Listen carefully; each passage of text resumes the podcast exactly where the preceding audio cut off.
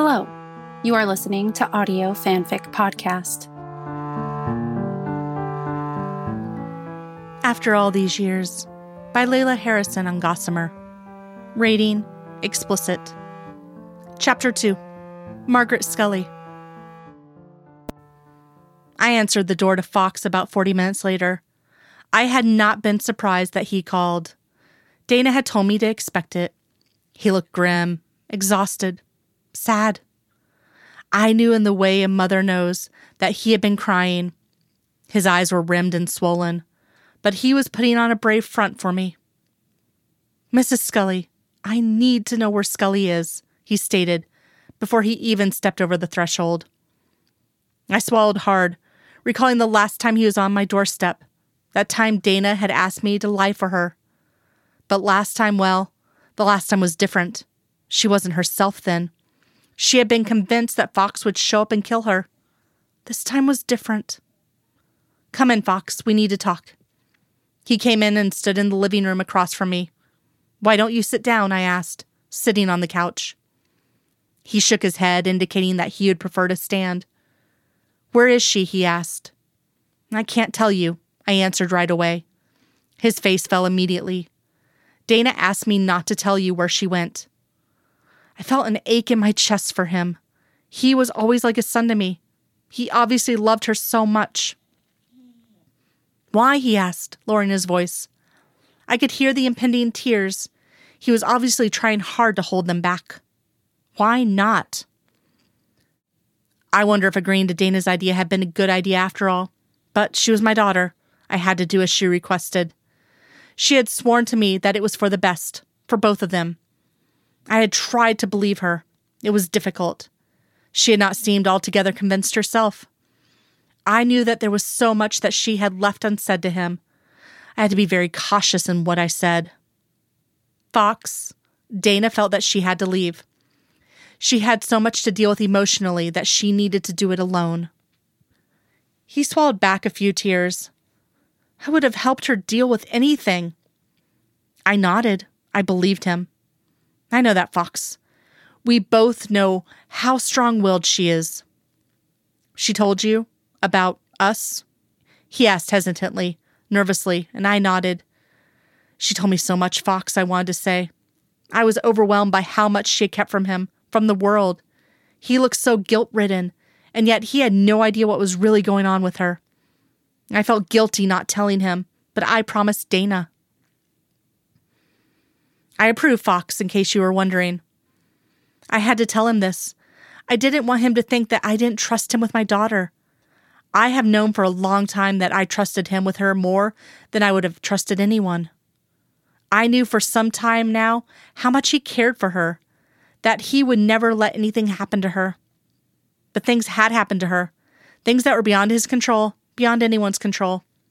I knew he still carried guilt from those things. I wish that there was something I could say to ease some of his pain now, but I couldn't do that. She thought I didn't want to marry her, he said. She did think that, I affirmed. It's not true. His answer surprised me. Dana had been so convinced, I thought. I'm scared, he confessed in a tiny voice, like a little boy. I'm afraid to be close to someone because I lose them.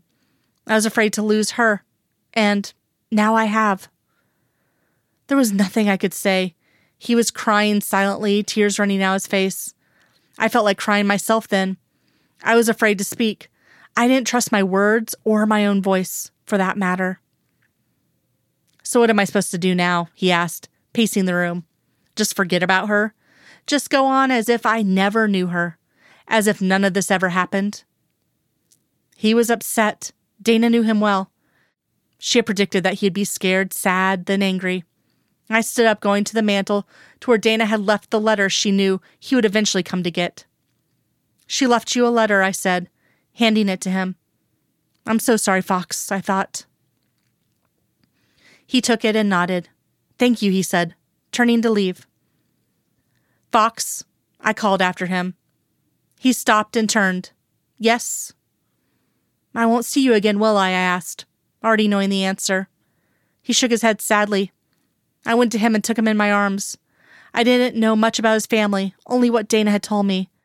And that was that his relationships with his remaining family were strained.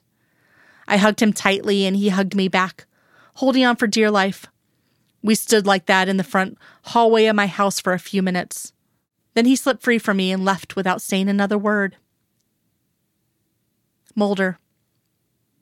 I waited until I got to the car to read the letter. I ripped open the envelope, unfolded it, and saw Scully's clear, concise handwriting, and it made my heart ache.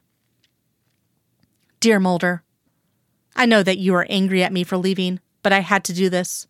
For me and for you. It was truly the best thing for both of us. I hope that someday you'll be able to understand that. I do love you. I always have and I always will. That has not changed. Please do not look for me. Do not try to find me through my mother. I do not want to live a life as a fugitive from you. I hope that you will respect my wishes. We had a wonderful time together, Mulder. As partners, you show me that the truth is not always found in scientific facts. As friends, you prove to me the power of faith and taught me to trust. As lovers, you show me that you yourself have a great capacity for love. I will cherish what you have given me, always. Scully. Inside the envelope at the bottom, fallen into one corner, was a gold chain. On it was the gold cross she had always wore. I can remember wearing it myself when she was missing.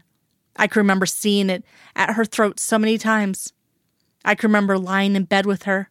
She was propped up on one arm, her body bare and warm, close to mine. She was looking down at me. Her face was indescribably happy and full of light. The cross dangled from her neck, and I reached up taking it between my fingers, feeling the coolness of the small piece of metal compared to the heat on her skin that I felt moments before. It's faith, she told me on one of those late nights.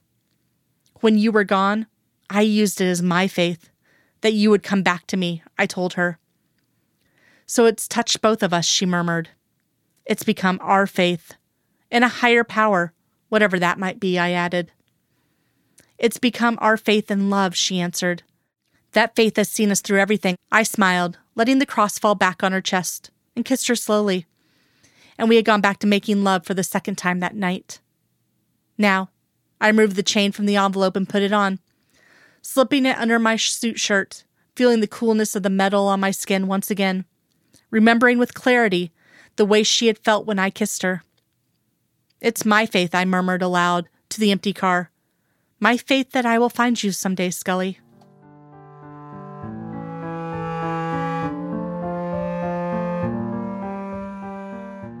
If you like this story and would like to contribute, you can do so by going to our Patreon page at www.patreon.com forward slash audio fanfic pod. As a patron, you are granted early access to one new story of your choosing per month. Thank you for listening. And remember, the stories are out there.